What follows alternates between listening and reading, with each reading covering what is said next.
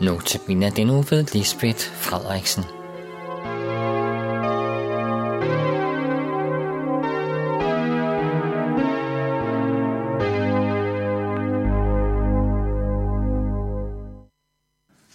I Johannes åbenbaring kapitel 20 kan vi læse, Og jeg så troner, og nogle, der tog sæde på dem.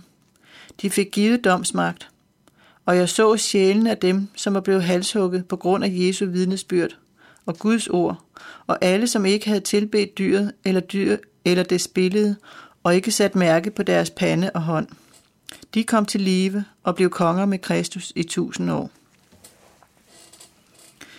I går fortalte jeg om Jesus som herskares herre, som skal komme med al magt fra skyen og tage hævn over sine modstandere. Hvilket billede har du som regel af Jesus? For mit vedkommende er billedet af Jesus, som vi kan læse i evangelierne. Den, som går med sine disciple og prædiker, gør store under og må lide døden på korset. Han er også den, som er mig nær, som den genopstandende i ånden, som er min ven og herre, som trøster og vejleder mig, og til hvem jeg sætter alt mit håb. I det gamle testamente er der flere figurer, som har roller, som vi kan bruge til at danne os et billede af Jesus. Vi kan begynde med Josef, patriarken Jakobs søn, som bliver stadholder for farao i Ægypten.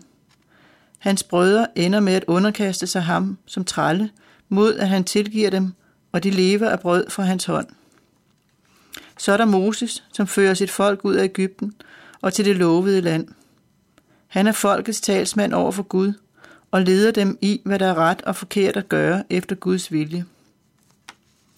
David, som salves til konge, og som samler alle Israels stammer, indtager borgen i Jerusalem og virker som vogter og hyrde for sit folk. Disse karakterer og deres forbilleder er nok bekendt for mange. Jeg har tænkt mig at nævne endnu en i dag, som jeg selv har antaget som en vigtig karakter i det gamle testamente. Du kan selv bedømme, om der kan være noget i det. Jeg taler om Zerubabel. Han er nævnt i Jesus slægtsbog i Matthæus kapitel 1, og han er stadholder i Juda, da Israel vender tilbage til Jerusalem efter fangenskabet i Babylon. Du kan læse om ham i de første kapitler i Esras bog, og han omtales af profeterne Zakarias og Haggai. Zerubabel er af kongeslægt, af Davids slægt, men han er altså kun stadholder, i det Israel fortsat er underlagt kongen af Persien.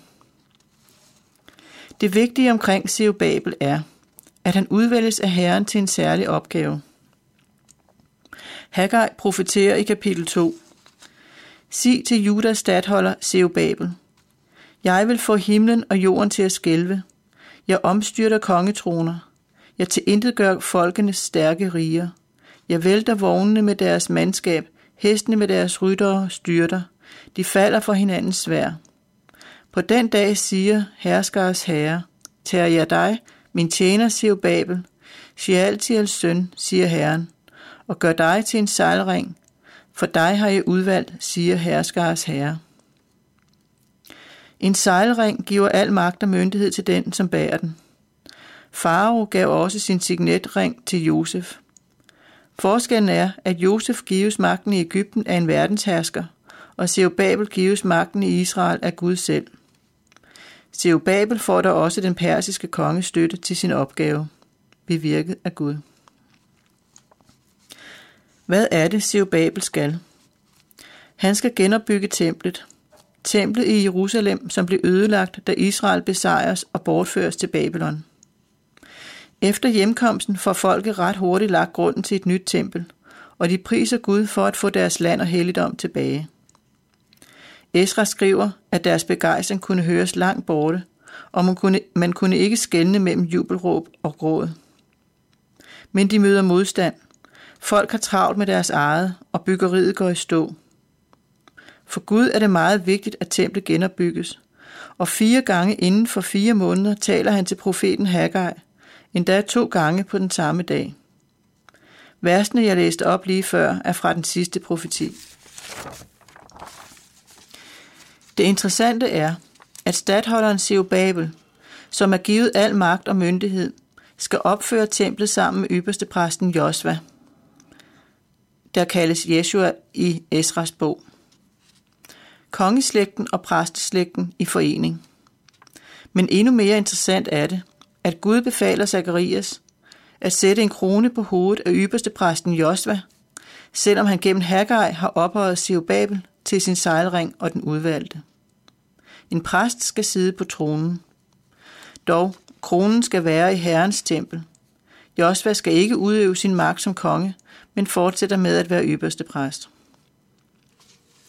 I kapitel 3 i Zakarias bog kan vi læse et syn, hvor i Josva bliver iklædt festklæder. Josva står foran Herrens engel og bliver anklaget af Satan. Men Herren i rette sætter Satan og siger, Denne mand er jo et stykke brænde, der er trukket ud af ilden. Josva stod med snavsede klæder. Englen sagde, Tag de snavsede klæder af ham. Se, jeg fjerner din skyld for dig og giver dig festklæder på. Så formaner Herren Josva. Hvis du vandrer af mine veje og holder mine bud, så skal du styre mit hus og vogte mine foregårde, og jeg giver dig adgang til at færdes blandt dem, der står her. Genkender du noget her? Snavsede klæder, som erstattes af festklæder. En kroning. I Johannes åbenbaring kapitel 19 lovprises Gud. Halleluja, Herren var Gud, den almægtige, har taget magten. Lad os glæde os og juble og lovprise ham, for nu skal lammets bryllup stå, og hans brud har gjort sig redde. Hun har fået givet at klæde sig i lysende, rene linnedklæder. Josva lytter til Herrens kald ved profeten Haggai. Han påtager sig at genopbygge templet. Hans skyld tages bort. Han får rene festklæder på og krones. Han skal styre Herrens hus og få adgang til at færdes blandt englene og Herren selv. Tænk dig at stå brud ved lammets bryllup, hvor Herren selv er brudgommen. At kunne deltage i udøvelsen af kongemagten med alle de rettigheder, det giver. Hvad med Siv Babel selv? Han er allerede af kongeslægt. Herren siger til ham i Zakarias kapitel 4, Ikke ved magt, ikke ved styrke, men ved min ånd. Hvad er vel du, store bjerg? Du skal blive til slette foran Siv Så skal han hente slutstenen, mens der lyder jubelråb over den. Babels hænder har grundlagt dette hus. Hans hænder skal fuldføre det. Så skal du forstå, at herskers herre har sendt mig til jer. De, der følte foragt for den ringe begyndelse, skal glæde sig, når de ser blystenen i Babels hånd.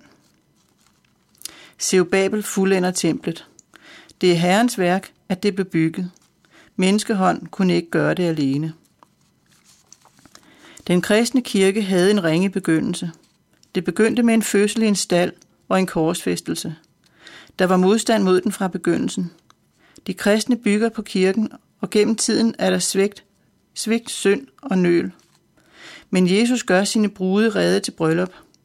Huset bliver færdigt, og Herren lægger den sidste sten.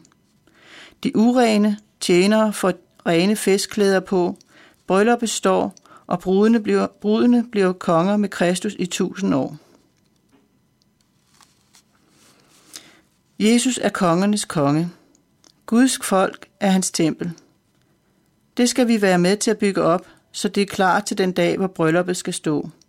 Vi bygger det ikke alene. Nej, det er Herrens værk, og han afslutter bygværket. En dag står vi i det nye Jerusalem. Det havde en ringe begyndelse, men fuldført bliver det, og vi kan fejre det i kongelig herlighed sammen med alle englene i evig lovsang. Amen.